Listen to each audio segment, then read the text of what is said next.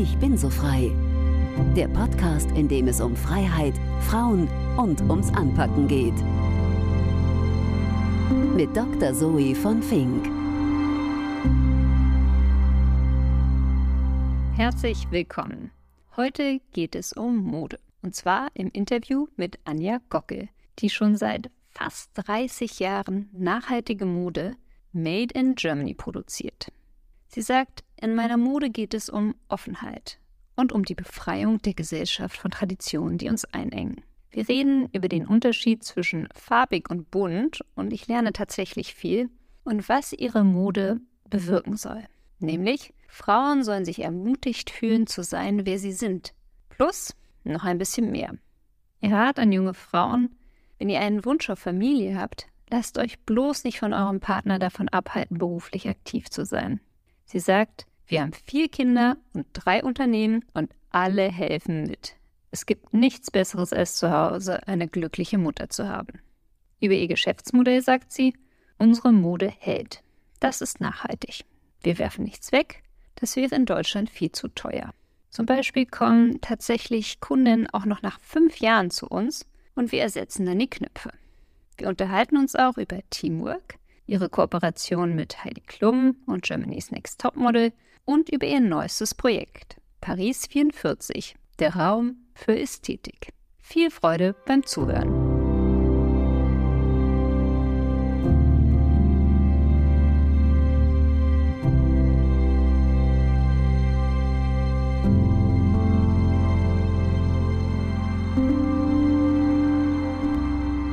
Anja, schön, dass ich hier in den Räumen, in deinen Räumen in der Pariser Straße 44 sein kann.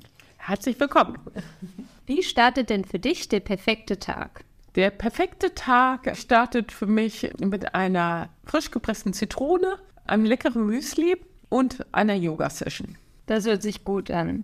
Du hast ja schon viel im Leben geschafft, aber natürlich hast du wie jeder andere auch bestimmt auch mal mit Rückschlägen zu tun gehabt. Was machst du denn, wenn es mal nicht so gut läuft? Ich versuche mich auf den Moment zu konzentrieren und äh, mir eigentlich mehr vorzustellen, dass es mir im Moment ja eigentlich gut geht. Also oft, die Rückschläge haben ja oft was mit, mit dem Job zu tun, dass irgendwas nicht geklappt hat, irgendjemand abgesagt hat oder, oder. Und Gott sei Dank, die Gesundheit war bisher toi, toi, toi noch nie betroffen. Ne? Und ich finde letztendlich, dass alles, was wir im Leben erreichen, schaffen wollen, wenn man es mal ganz genau nimmt, gar nicht so wahnsinnig wichtig ist. Also ich versuche dann wirklich mich mal hinzusetzen und einfach dankbar zu sein. Also ich finde, Dankbarkeit ist der beste Schlüssel gegen Rückschläge, gegen ne, Depressionen und alles andere. Und wofür bist du gerade dankbar? Oh, ich bin so viel für alles dankbar. Das raubt mir manchmal den Schlaf. das ist dann wieder kontraproduktiv. Ich bin wirklich dankbar für mein Leben, wie ich es leben darf, für meine vier gesunden Kinder, für meinen Job, den ich ausüben darf, der mir seit 26 Jahren jeden einzelnen Tag so viel wirklich Spaß macht bei aller anstrengenden Arbeit, die auch dahinter steckt. Und ich bin auch wirklich dankbar für die Frauen und auch Männer, denen ich begegnen darf, weil ich merke, was für tolle Menschen um, um uns herum sind. Und ich komme jetzt, und das ist aber relativ neu für mich, in so eine Phase in meinem Leben, wo ich wirklich hauptsächlich oder fast nur noch die Menschen habe, die ich promoten kann und die mich promoten. Also früher ist mir das nicht so gegangen. Ich hatte oft das Gefühl, ich war wie Don Quixote gegen die Windmühlen bis ich irgendwann mal, als ich etwas reifer war und wirklich auch psychologische Sessions hinter mir hatte, jetzt in Form von Hypnotherapie und sonstiges, die mir mal deutlich gemacht haben, es sind nicht die Windmühlen, die da draußen gegen mich arbeiten, die ich bekämpfen muss, sondern es sind eigentlich die inneren Windmühlen, die mich selbst davor abhalten, eine Leichtigkeit im Leben zu empfinden oder auch Menschen zu treffen, die es einen eigentlich einfach machen und nicht schwer machen. Das hat lange gedauert bei mir. Was für weise Worte schon, schon am Anfang unseres Gesprächs. Wir haben ja auch darüber geredet, wie kann man so lange erfolgreich sein oder sich so lange halten. Und ich erinnere mich, du hast viel über Kooperation gesprochen. Und ich entnehme dem Gespräch, dass du ja auch einfach gerne mit anderen kooperierst. Ja. Ja, also ich finde so meine zwei ja, Hauptfaktoren ist nicht, dass ich der tollste Modedesigner Deutschlands bin oder die cleverste Businessfrau oder der charmanteste Mensch oder der klügste Mensch, sondern einfach, ich glaube, mein Geheimrezept in Anführungszeichen ist Enthusiasmus für das, was ich tue. Dadurch kommt es mir gar nicht vor, als würde ich arbeiten. Und eine gewisse Resilienz, dass wenn es so wahnsinnig langsam funktioniert oder manchmal, wie gesagt, sich anfühlt, als würde mehr mehr zurückgehen als vorwärts gehen, ich eine unglaubliche Resilienz aufbauen kann, dass ich einfach denke, okay, es tut mir leid, es scheint noch nicht der richtige Zeitpunkt zu sein, aber ich bleibe einfach dran an der Geschichte und sage nicht, ach, das war nichts.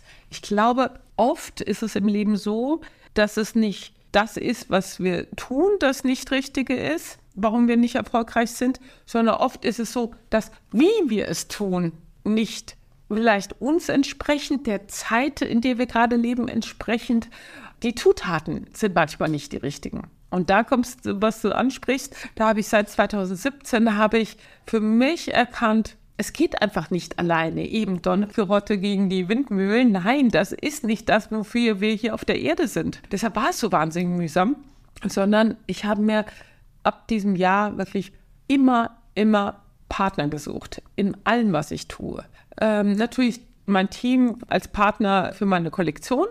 Und Partner bedeutet wirklich, dass ich nicht die Chefin bin und die tun, was ich sage, sondern wir sind gleichberechtigt in einem Raum und der Schnittmacher hat genauso viel Einfluss wie die Atelierleiterin, wie ich, wie die Praktikantin, wie die Stylistin. Und wenn das sich so anfühlt, dann sagt auch jeder seine Meinung dann geht es auch wirklich um das Produkt und das, was wir erreichen wollen und nicht mehr um die Position oder wer hat was gesagt oder wer darf was sagen. Und die zwei Punkte, die haben mir ab 2017 dann trotz Corona zwischendrin einen schönen Erfolg beschafft.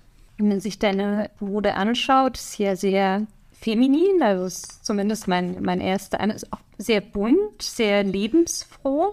Ja, ich würde sagen, lebensfroh, bunt finde ich immer so ein Wort, als wenn man so sagen würde, hey, ich finde deine Musik ganz toll, die ist so schön laut. ich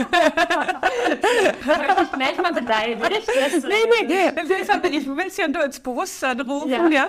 Das Bunt ist Malkasten, ja. Okay. Der hat so, so gelb, rot, blau. Also ich würde sagen farbig. Gut, wir zeichnen es aus dem Protokoll. Nein, wirklich gar nicht, sondern ich würde dir gerne darauf antworten, weil es gibt keine Fehler, es gibt nur Erfahrungen. Ja. Und meine Erfahrung ist, dass ich mich mit farbig unheimlich wohlfühle mhm. und bunt sagen würde, dass es unangemessen laut. oh, Nein, das gelernt. Wie sollen sich denn die Menschen fühlen, die deine Mode tragen? Die Menschen, die Frauen in dem Fall sollen sich beflügelt fühlen. Ich möchte durch das, was ich tue, Frauen beflügeln, das zu sein, was sie sind. Plus vielleicht noch ein bisschen mehr. Also in der Psychologie oder spricht man vielleicht auch the higher self, also das sein, die Essenz sein, was man wirklich im Leben machen will. Und Kleidung ist nur ein Tool dazu. Sie kann nichts tun. Und gleichzeitig im Atelier sagen wir immer, wenn wir etwas entwerfen, kann das für mich was tun? Kann dieses Kleid für mich etwas tun? Und wenn es einfach nur nett ist, wie wir so schön sagen, dann ist es nicht gut genug. Es muss einfach dir eine Stärke geben, eine Zuversicht geben, eine Power geben. Und deshalb liebe ich eben auch Farben, weil im Unterschied zu Schwarz ist eine Farbigkeit, hat mehr Energie. Und ich liebe es, Energie in diese Welt zu setzen. Und alles, was mir dafür helfen kann, würde ich umarmen. Das hört sich sehr gut an. Ich komme gerade von der Arbeit. Ich habe meine Uniform noch an. Das ist ein sehr steifes Jackett, was mich teilweise sozusagen schützt ja. vor allen Einflüssen. Aber auch das ist gut. Also da könnte man natürlich weiter fragen, warum musst du in einer Welt arbeiten, wo du dich schützen musst? Wann können wir diese Welt ändern, dass du dich als Frau nicht mehr schützen musst oder als Mensch? Das wäre, glaube ich, der schönste Gedanke dahinter. Aber ich verstehe das sehr gut. Ich habe einen Cashmere-Pulli meiner Lieblingsfirma von Edelziege von einer ganz tollen Frau an mit einem ganz kuscheligen, weiten Schal weil ich eben letzte Woche so ein bisschen kränklich war und ich brauche auch so meine Wohlfühl Sache. Und dazu habe ich noch eine lässige Cargohose von mir selbst an. Aber ich nutze Kleidung ganz, ganz bewusst, um eben, was du sagst, entweder mich zu behüten oder wenn ich auf Veranstaltungen gehe. Ich komme vom Wohnsitz her ja aus Rheinland-Pfalz und werde öfters mal eingeladen mit unserer Ministerpräsidentin Malu Dreyer. Und es ist so witzig zu beobachten. Die einzigen zwei Frauen, die farbig auf diesem Event erscheinen, ist sie als Ministerpräsidentin und ich als Modedesigner. Und wir fallen natürlich derartig krass auf. Wir, wir mögen uns auch sehr gerne und müssen dann immer spunzeln. Und ich frage mich immer, warum wollt ihr alle unsichtbar sein? Ja, das hängt auch von der äh, Tagesform ab. Ich hatte auch gerade bei der Mission der Sicherheitsgehör ein pinkes Kleid an, das ist dann auch aufgefallen. Also, je ja, nachdem, wie man sich fühlt. Ne? Ja, ja, und wie war das für dich? Weil dies waren ja bestimmt alles schwarz und grau, oder? Ich habe mich gut gefühlt. Ja. ja. Ja, cool, oder? Ja. Ja, ja toll, weil das wäre so mein großes Ziel oder so, dass wir Frauen wirklich das anziehen, wonach wir uns fühlen und was uns verstärkt. Also, ne, ich meine, Sicherheit verstärkt uns ja auch. Also ich will das jetzt gar nicht schlecht reden, sondern einfach sagen, hey, hör mal, aber wie cool, dass du bei einer Sicherheitskonferenz ein pinkes Kleid anziehst. und woher nimmst du deine Inspiration? Also woher kommen die ganzen Ideen? Die Ideen kommen aus dem Leben und von den Menschen, mit denen ich mich umgebe. Ja, meine Inspirationen kommen zu mir. Das war auch nicht immer so weil man hat sich ja so früher noch so, im, als würde man so einen Film von weit oben sehen, finde ich, so im Blick. Und ich weiß noch, wie ich bei meinen, vielen meiner ersten Kollektionen Monate brauchte, bis ich überhaupt A, einen Stoff ausgesucht habe oder B, eine Zeichnung gemacht habe oder C, überhaupt in irgendeine Richtung gegangen bin. Und das, Gott sei Dank, also älter werden sage ich nur, ich plädiere sogar geradezu fürs Älterwerden, weil in meinem Leben war das Älter und vielleicht auch ein Tacken weiser werden ein unheimlich schöner Prozess in der Hinsicht, dass ich mich noch nie so frei gefühlt habe wie im Moment, wie jetzt. Und diese Freiheit hat einfach was damit zu tun, dass ich mich in meiner Haut, in meinem Leben wohlfühle. Und durch dieses Wohlfühlen agiert auch alles andere viel schöner und viel toller auf mich. Und dadurch habe ich das Gefühl, dass sogar das ganze Universum mir hilft, eine Aufgabe zu lösen. Also wirklich, heutzutage warte ich gerade so, so von wegen, als würde ich am Fenster sitzen und sagen, hey Universum, ich brauche jetzt eine neue Kollektion, kannst du mir einen ersten Gedanken schicken? Oder so ungeduldig, wann kommt er denn? also so. Und interessanterweise, er kommt echt viel schneller, als ich mir denke. Mhm. Und diesen ersten Gedanken, den nehme ich dann auf und da das ist ein Anfang. Das ist wie so ein Domino, das erste Dominosteinchen. Und nach diesem Dominosteinchen wird es wieder der nächste Anregung und dann kommt die nächste und dann kommt die nächste. Und ich glaube, das nennt man in der Kreativität diesen Flow, den man dadurch erreicht. Und in diesem Flow hast du keinen Stress, keinen Druck, niemand ärgert dich, sondern du machst einfach nur das, was du liebst zu tun. Das hört sich nach einem Idealzustand an. Ja, ist den man nicht immer erreicht. Ist das aber die Freiheit? Das ist für mich die Freiheit, in einem Flow des Lebens zu sein. Wie hat sich denn deine Mode über die Jahre gewandelt? Ich bin als äh, jugendlicher Frau ja, hatte ich immer Komplexe, weil ich habe zwei große Brüder gehabt, die immer gesagt haben, hey, bist hier zu dick oder da zu dick. Ne? Und ich war schon immer meine Kleidergröße 38, 40. Ja, also ich ne, hatte jetzt nie eine Übergröße und trotzdem hatte ich immer ziemliche Komplexe. Und daraufhin habe ich früher selbst immer schwarz und eng getragen, ja, weil ich du, hatte mir nie weitere Kleidung zugetraut, weil da wäre ich ja noch für mein Empfinden größer gewesen. Und von daher war meine Kleidung für mich immer schwarz aber für meine Models zu der Zeit würde ich wirklich sagen, war sie bunt. sie war sehr farbig und dieses sehr farbige hat damit zu tun gehabt, dass ich wirklich gesehen werden wollte. Also man würde vielleicht aus heutiger Sicht sagen, sehr angestrengt gesehen werden wollte. War vielleicht zu dem damaligen Zeitpunkt auch notwendig, sonst hätte ich mich nie sichtbar gemacht und keine Interviews bekommen und so weiter. Aber ich muss aus heutiger Sicht sagen, ein bisschen übertrieben. Meine Kollektion war sehr showaffin. Es war immer entweder sehr, sehr kurz oder sehr, sehr lang oder sehr, sehr bunt. Ne? Und von daher würde ich wirklich sagen, so im Alltag hm, war das damals so in den Anfängen, in den 90er Jahren, weiß nicht, ob es für Frauen so einfach war, meine Kollektion zu tragen. Je selbstbewusster ich im Laufe meines Lebens geworden bin, desto vielschichtiger, filigraner ist meine Kollektion geworden. Und sie möchte jetzt viel subtiler subtiler die weibliche Potenzial, das weibliche hervorheben, ohne jetzt mega sexy sein zu wollen, sondern einfach so einen ganz natürlichen Sexappeal einer Frau zu zeigen, der auch immer intelligent wirkt. Also Intelligenz und Schönheit, da habe ich mich schon immer gefragt, warum soll das ein Widerspruchspaar sein? Nein, wir wollen intelligent und schön sein, ist doch selbstverständlich. Und ich finde, wir Frauen, wir sind es jeder für uns auf seine Art. Und wenn wir das darstellen, und da hilft uns, wie gesagt, die Kleidung sehr schön, uns zu präsentieren als Mensch in dieser Welt, weil wenn wir jemandem begegnen, was sieht er von uns? 90 Prozent Kleidung. Warum sollten wir dem keine Bedeutung beimessen, wo wir doch auch wissen, dass 90 Prozent in den ersten zwei Sekunden entschieden ist von einem neuen Kontakt? Und wir vernachlässigen es? Das verstehe ich nicht. Warum soll ich denn so hart arbeiten, bis ich diesen erste Möglichkeit an mir vorbeilaufen zu lassen? Reden wir darüber, wie sich dein Stil verändert hat. Die Mode hat sich ja auch ja. sich verändert. Ne? Also nehmen wir nur einen Kooperationspartner von dir, Germany's Next Top Model. Mhm. Da gibt es ja auch immer jede Sendung irgendwie neue Trends, Diversity und mhm. so weiter und so fort.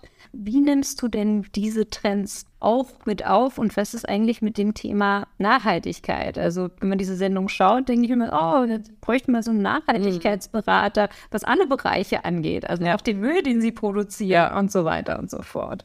Ja, mit Heidi Klum und Germany's Next Topmodel habe ich 2010 eine Sendung gemeinsam gemacht und davor auch einige Finale. Ich habe es damals gerne gemacht, um noch näher an die ganz junge Generation ranzukommen, die ja sicher nicht meine Kollektion direkt kauft, aber ich habe schon damals gedacht, hm, die Jugend mit einzubeziehen, das ist einfach nicht doof, weil du willst die Mutter und die Tochter letztendlich haben. Und irgendwann wird die Tochter eben nicht mehr 15, sondern 25 oder 35 sein.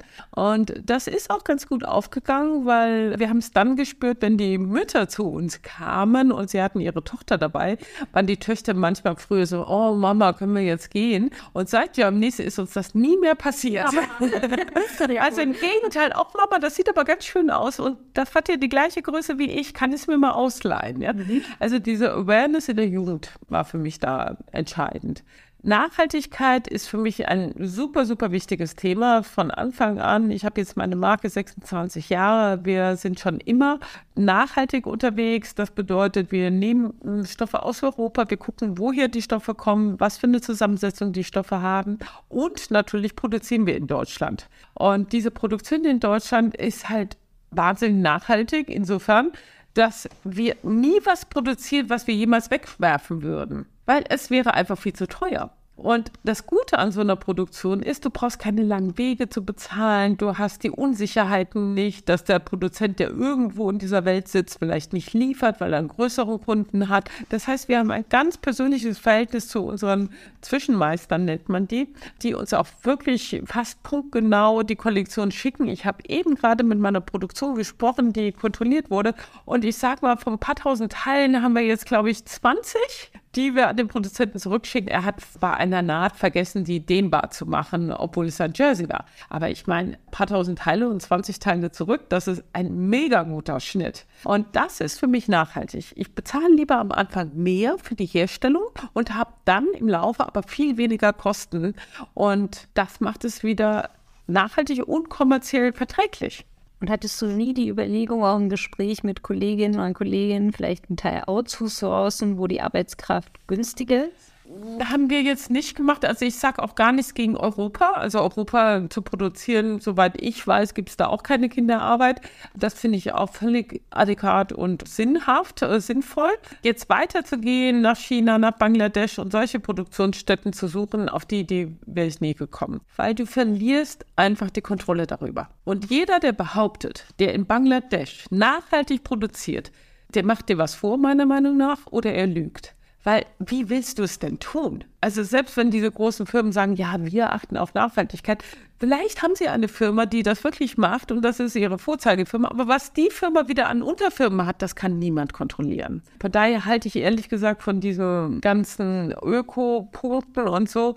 Ich finde sie gut, ist auch gut, dass es sie gibt, aber sie können gar nicht so viel leisten, weil wer geht schon nach Bangladesch und kontrolliert irgendwas nach? Niemand tut das. Also insofern Lieber Augen auf, folgt eurem Gefühl, geht so lokal, wie ihr nur könnt und gebt wirklich lieber das Doppelte oder Dreifache für ein Kleidungsstück aus und kauft euch statt drei Kleidungsstücke nur ein Kleidungsstück. Das ist das Nachhaltigste, was wir tun können. Und wenn unsere Kundin nach fünf Jahren kommt und sagt, Frau Kockel, ich habe hier einen Knopf verloren, dann sagen wir, selbstverständlich ersetzen wir den Knopf auch nach fünf Jahren.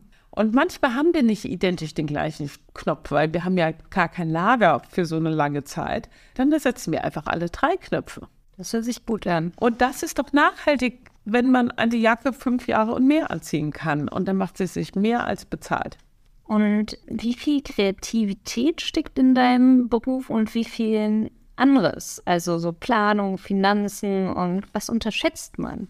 Ich bin schon immer der Meinung, dass man Finanzen, Planung und Kreativität, ja, man denkt, der Mensch, der kreativ ist, ist ein anderer Mensch, der Finanzen und Planung macht. Also ich glaube, man kann enorm kreativ sein in Finanzen und Planung. Und das hat mir eigentlich immer mein Leben gerettet als Businessfrau, dass ich da insofern kreativ war, weil ich habe immer, wenn es zu Engpässen kam, da war ich am allerkreativsten auch in Hinsicht von Finanzierungsmöglichkeiten, von Auswegen und so weiter. Also dieser Druck hat bei mir bewirkt, dass ich nochmal ganz neu denke dass ich nicht das mache, was ich schon immer gemacht habe, weil das war ja wohl nicht ganz so gut, sonst wäre ich nicht in diesen ja, Engpass gekommen, sondern ich habe gesagt, okay, ich bin jetzt in den Engpass und das fühlt sich wirklich furchtbar an. Es ist mit 2015 wäre ich fast insolvent gegangen, weil die Mode ist immer weiter bergab gegangen, die Leute haben kein Geld mehr für Kollektionen ausgegeben und so weiter. Aber seit dieser Zeit bin ich noch viel klarer darin geworden. Eben, wirklich, wir verwenden jede 10 cm Stoff. Also aus den letzten 10 cm machen wir ein Squanchy, die man in die Haare machen kann. Und die kriegen dann unsere Influencer oder unsere Kunden geschenkt, wenn sie was kaufen. Und diese Nachhaltigkeit hat dann bewirkt, dass ich viel weniger Produktionskosten hatte, weil wir auch jeden Meter Stoff verwendet haben. Ich weiß noch einmal hatten wir aus Versehen, wir wissen bis heute nicht genau warum, 50, 60 Meter zu viel Stoff von einer Farbe gekauft und haben sie dann nochmal neu aufgelegt. Es war auch noch ein Print, also und so Prints, die ich gerne mache, weil ich selbst als Printdesignerin in Italien gearbeitet habe, den erkennen die Kunden ja. Und dann kam die in die nächste Saison und haben gesagt, hm, Frau Brüder, aber die kenne ich ja schon, das ist eine alte Kollektion, richtig? Und ich sage, nein, nein, den haben wir ganz neu aufgearbeitet, weil der ist so gut gelaufen, dass wir da jetzt ganz neue Modelle draus gemacht haben. also ich will sagen, du musst dem Kind auch den richtigen Namen geben, damit Nachhaltigkeit möglich ist. Weil Menschen wollen immer das Neueste und immer, das ist vielleicht auch menschlich und völlig normal. Aber Nachhaltigkeit hat nicht immer nur was mit dem Neuesten zu tun, sondern mit dem zu tun, was habe ich und wie kann ich es verwenden. Also andererseits bist du ja Teil des Systems. Also es erwartet ja jeder von dir ein, zwei Kollektionen jedes Jahr. Also du kannst dich ja den gar nicht entziehen, oder? Ja, aber zwei Kollektionen neu zu machen, ist, ist auch gar nicht das Thema. Das Schlimme ist wirklich, was äh, diese Vertikalen machen äh, von diesen Billiganbietern, die dann jede zwei Wochen eine völlig neue Kollektion reinbringen. Und die Kollektion, die da ist, die wird im schlimmsten Fall auch noch verbrannt, weil sie gar nichts mit denen dann mehr anfangen können. Oder diese äh, neue also ich würde jedem sagen, der bei Shein zum Beispiel in dieser chinesischen Firma da kauft, die, ich glaube, 40.000 Modelle pro Tag rausgeben. Also das ist eine Hochleistungsausbeutungsapparat, der auf billig, auf Destruktion ist, um Menschen zu überfluten oder die Welt zu überfluten äh, mit billigster Kleidung. Und wenn man die kauft, ah, dann kauft man die Zerstörung dieser Welt weiß es, ich kenne die Marke nicht. Also ja, das von mir. Ja, also äh, ich glaube, ich will auch eine andere deutsche Marke, will ich jetzt hier nicht nennen. Wir wissen alle, von wem wir reden, ja. Man kann einfach kein T-Shirt für drei Euro kaufen und glauben, das ist in irgendeiner Weise nicht umweltschädlich produziert worden. Es geht einfach gar nicht. Und wir reden auch nicht nur von Umweltschädigung, wir reden auch von Schädigung von Menschen, weil die Menschen können nur unter sklavenähnlichen Bedingungen gearbeitet haben, sonst könnte dieses T-Shirt nicht nur drei Euro kosten. Und da beißt keine Maus großen Faden ab. Also das ist, das muss uns bewusst sein und deshalb sage ich immer, Nachhaltigkeit gibt es nicht im Ausverkauf. Gibt es einfach nicht. Aber glaubst du nicht, dass ein Bewusstsein dafür ist schon gestiegen? Das Bewusstsein ist gestiegen, die Handlung noch nicht. Verstehe. Verstehe. Was ist dein Lieblingspart im Entwicklungsprozess? Also gibt es irgendwas, was du gar nicht magst? Ich liebe alles an meinem Job. Und ich glaube, ich liebe die Vielfalt. Deshalb liebe ich alles. Also, das ist, wenn ich bei der Stoffmesse in Paris war und wir, ich habe mir ausgerechnet, dass wir 50.000 Stoffe angucken und uns dann für 15 entscheiden. Und dieser Prozess ist was Tolles. Und dann die, zu überlegen, welches Thema. Meine Kollektionen haben immer inhaltliche Themen, weil, wie gesagt, ich bin gar nicht so ein eitler Mensch, als dass ich mich nur um die Kleidung kümmere, sondern ich möchte mit meiner Kleidung einen Inhalt transportieren, eine Message rüberbringen. Die letzte Kollektion hieß zum Beispiel oder heißt, die jetzt im nächsten Winter jetzt erst rauskommen soll, Seven Senses. Und Seven Senses, klar, wir haben alle unsere fünf Sinne, wie die Tiere auch, aber ich finde, wir unterscheiden uns von den Tieren, indem wir einen sechsten und einen siebten Sinn haben. Und mein sechster Sinn ist der Sinn für Ästhetik weil wir alle haben ihn. Ob wir ihn jetzt ausleben, ob wir ihn verstärken oder verkümmern lassen, das ist in unserem Bewusstsein liegt es, ob wir das tun. Und der siebte Sinn ist eben Awareness, Bewusstsein. Und wenn wir diese zwei Sinne noch zusätzlich in unserem Leben hegen und pflegen und verstärken, glaube ich, wird unser Leben ein sehr viel glücklicheres, vielleicht sogar aufgeräumteres und leichteres sein.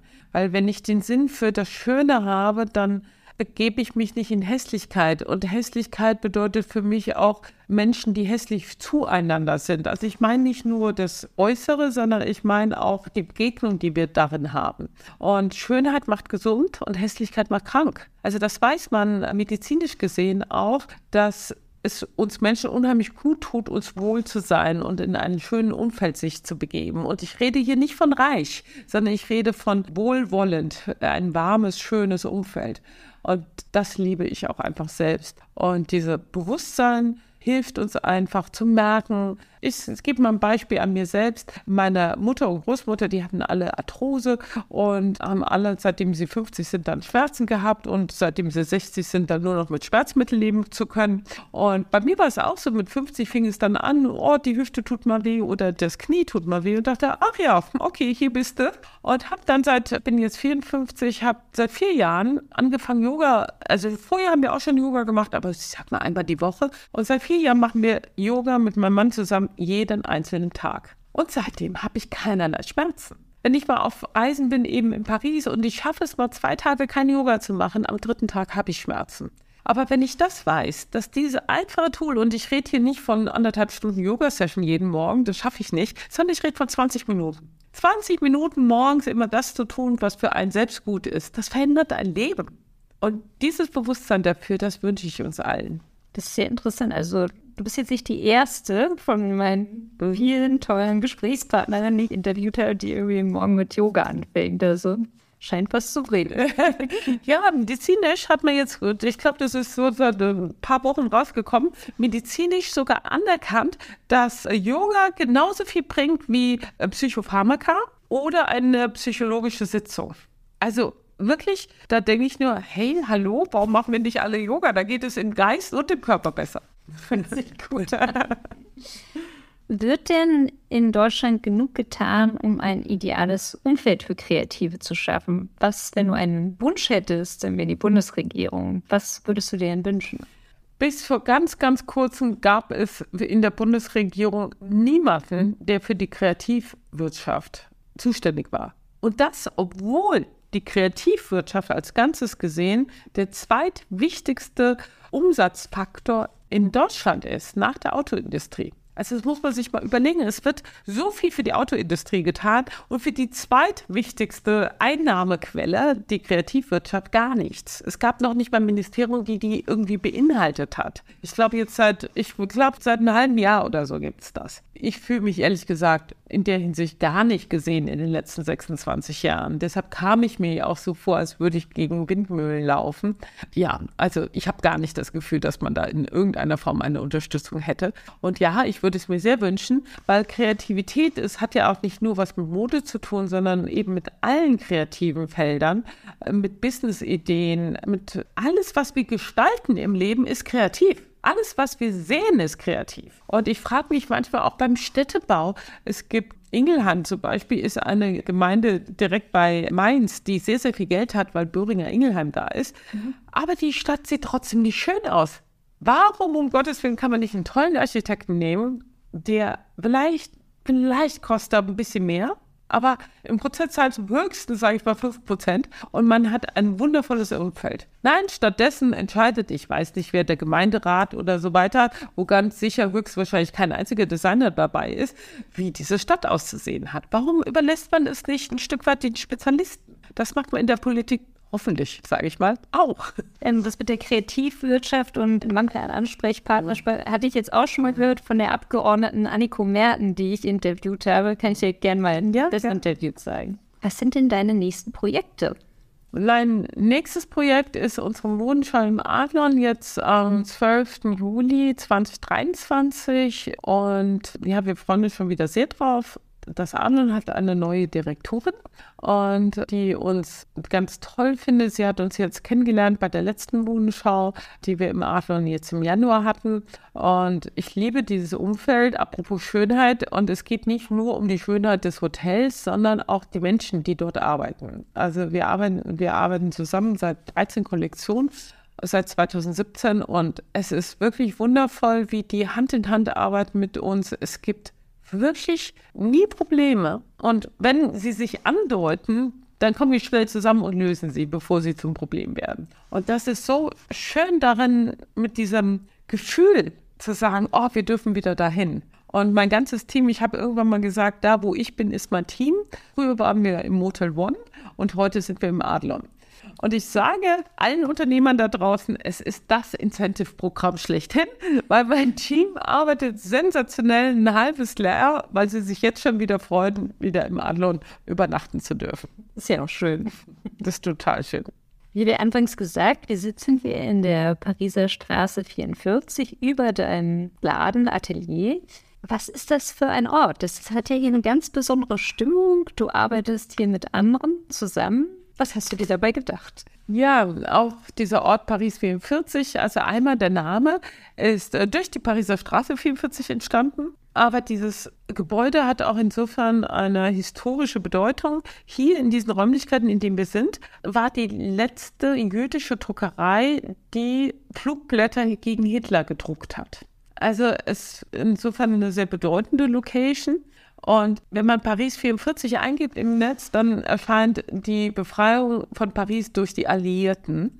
Und das fand ich so schön, dieser Gedanke, dass ich gesagt habe, ich möchte auch so heißen. Und Paris 44 bedeutet für mich die Befreiung der Gesellschaft von überkommenen Gedanken, die wir nicht mehr brauchen, von Traditionen, die einfach in der heutigen Zeit keinen Platz mehr finden, weil sie uns einengen und nicht in eine Freiheit führen. Und deshalb habe ich hier unten im Laden eben möchte ich die Frauen stärken für das Leben und, und, und sie, ja, beflügelt. Und hier oben in der Location, die ist circa 200 Quadratmeter groß. Jeder Raum ist sehr kreativ. Ne? Wir sitzen hier unter so einem riesen Baldachin mit ganz viel Stoff und wundervollen Lampen von einer Designerin hier aus Berlin. Eloa Lampen heißt sie. Und diese Kooperation zwischen tollen Menschen, die sich gegenseitig verstärken, mit einer Kunstausstellung von Feldbusch das macht das Leben reich. Wir müssen nicht alles alleine machen. Wir können uns andere dazu einladen. Und ich hatte die Wände frei. Insofern habe ich gesagt, hey, hör mal, wir können auch deine Bilder in meiner Location, sie werden mehr gesehen. Du hast einen zusätzlichen Ausstellungsort. Und diese Kombination macht diesen Raum so besonders. Und wir freuen uns hier, es zu mieten. Also herzlich gerne unter Paris 44 schauen. Ja, der Link kommt auch in den Show Notes. Wenn ihr Interesse habt, gerne kontaktieren. Eine vorletzte Frage. Ist denn deine Mode politisch? Und was ist die Message? Du hast mir auch von deiner Begegnung heute Morgen erzählt. Meine Mode ist nicht in dem Sinne politisch. Ich will mich aus der Politik tendenziell raushalten, weil ich bin kein Spezialist. Ich behaupte nicht, dass ich da irgendetwas besser weiß, aber sie ist humanistisch. Also ich sehe schon, dass es sinnvoll ist, egal wo man ist als Mensch, seine Einstellung für die Dinge deutlich zu machen, um vielleicht andere Menschen zu inspirieren, sie zu bedenken, zu überdenken. Also für mich ist wirklich eine Offenheit. Und wenn man Spiritualität denkt man ja immer so, oh, da sitzt jemand mit Om in der Ecke oder so. Spiritualität in sich heißt nur Offenheit. Und ich liebe es, offen zu sein. Weil wenn man es offen ist, dann entdeckt man so viele neue Dinge und so viele neue Herangehensweise, die man vorher nicht kannte, die einem wirklich das Leben bereichern, die einen selbst als Mensch weiterführen in eine für sich schon mal im ersten Moment bessere Zukunft. Weil das, was wir draußen sehen, was uns draußen begegnet, diese schwierigen Menschen, die mir früher immer wieder begegnet sind, das ist nur das Spiegelbild meiner selbst gewesen. Interessanterweise begegnen diese Menschen jetzt gar nicht mehr, weil ich selbst viel klarer und aufgeräumter in mir bin. Also, wenn man das mal so sieht, unsere Seele spiegelt sich im Äußeren unserer Welt wieder. Also ich hatte mal äh, hier, als ich hier angefangen hatte, auch einen Kontakt mit echten Hysterikern. Und äh, das war wirklich sehr, sehr schwierig, weil wir haben neu angefangen, es war Corona und so weiter. Und ich habe nicht den Fehler begangen, jetzt zu sagen, boah, wie konnte das sein und so weiter, sondern ich habe eine, eine Psychologin gesucht und habe mit der darüber gesprochen. Und die erste Frage, die sie mir gestellt hat, war, was ist in dir hysterisch, dass du diese Menschen in deine Welt einlädst? Die würden gar nicht zu dir kommen, wenn du dich da nicht mit verlinken würdest. Das war erstmal eine harte Pille, weil ich sagte, was? Ich bin doch nicht hysterisch. Nein, es geht immer so, so um Elemente, um Anziehungskräfte. Und wenn wir für uns rein deutlich, ich weiß gar nicht, wie ich es ausdrücken soll, werden, dann passiert das nicht mehr. Und wenn es dann noch mal passiert, dann kann man eher schmunzeln sagen, hey, hör mal, was ist denn da immer noch ungelöst? Ja, warum seid ihr denn jetzt hier? Ne? Oder warum haben wir denn den Krach oder sowas? Ne? Und wenn man das spielerisch rangeht und äh, sich dafür auch nicht schlimm fühlt oder, oh Mensch, bin ich blöd oder so. Nein, wir sind ja nur alles Menschen und sind hier auf der Erde, um uns zu entwickeln. Das ist meiner Meinung nach der Grund, warum wir hier sind. Und ich liebe Entwicklung und ich möchte andere Menschen dazu inspirieren, sich auch zu entwickeln. Das hört sich gut an. Ich bin schon ganz gespannt, in deine Kleidung zu schlüpfen. Ich letzte Frage, was möchtest du denn vielleicht jungen Frauen, die einen ähnlichen Weg wie du anstreben, auf den Weg mitgeben? Ja, jungen Frauen möchte ich mitgeben, dass sie wirklich an sich glauben sollen, dass sie sich möglichst viele Menschen in ihrem Umfeld suchen sollen, sie anziehen sollen, die auch an sie glauben, die sie vielleicht in kleinen Aspekten unterstützen, weil wir können nicht alles alleine machen. Auch die Welt ist ja so komplex geworden, dass es noch viel weniger möglich ist. Und gleichzeitig ist sie so offen geworden, dass es viel selbstverständlicher ist, Dinge gemeinsam zu machen. Und selbst wenn man sie nur für gewisse Zeit gemeinsam macht, das muss nicht eine lebenslange Gemeinschaft sein, sondern es können, wie ich es mache, Kooperationen sein. Und das ist das eine. Und das andere ist, wenn ihr einen Wunsch auf Familie habt oder Kinder oder wie auch immer, lasst euch bloß nicht von eurem Partner abbringen, weiter zu arbeiten und am Leben teilzunehmen, wenn ihr das wollt. Denn ich respektiere es auch in höchstem Maße, wenn Frauen sagen, nee, du, ich will aber jetzt mal 10, 15 Jahre bei meinen Kindern bleiben. Ich genieße das aus vollem Herzen. Halleluja, ist gar nichts Schlechtes dagegen zu sagen. Aber bitte doch nicht aus äußeren Zwängen, so von wegen der Partner kommt, ach du Schatz, du verdienst doch echt 25 Prozent weniger als ich. Ja, tun wir alle als Frauen, ne, im Schnitt 25 Prozent weniger. Bitte, komm, ist doch so anstrengend, bleib lieber zu Hause. Tut es nicht. Diese Falle ist, glaube ich, echt eine Falle, die, die schwierig ist weil wir bauen uns keine Substanz für die Zukunft auf. Wir nehmen an dem öffentlichen Leben nicht mehr so teil wie andere Menschen und wir können beides integrieren. Wir haben vier Kinder und drei Unternehmen und es klappt insofern hervorragend, dass jeder mir selbstverständlich hilft. Meine Kinder helfen mir, mein Mann hilft mir. Es ist einfach überhaupt keine Diskussion, dass ich das machen darf, was ich liebe zu tun. Das hört sich sehr inspirierend ja. an. Nee, wirklich, es ist auch die Kinder. Es gibt nichts Besseres, als eine glückliche Mutter zu Hause zu haben. Und die Kinder sind dadurch auch inspiriert, ist auch happy werden zu wollen in diesem Leben. Und wenn es mal nicht happy ist, einfach aussprechen, ja. Also ich sage jetzt nicht, dass hier bei uns immer alles fröhlich und toll und lässig ist. Nee, im Gegenteil. Bei uns kommt immer alles sofort auf den Tisch. Wenn mal was blöd ist und blöd läuft, dann darf da auch super gerne so schnell wie möglich drüber gesprochen werden. Das hört sich gut an. Vielen lieben Dank. Sehr gerne. Vielen Dank für das Gespräch.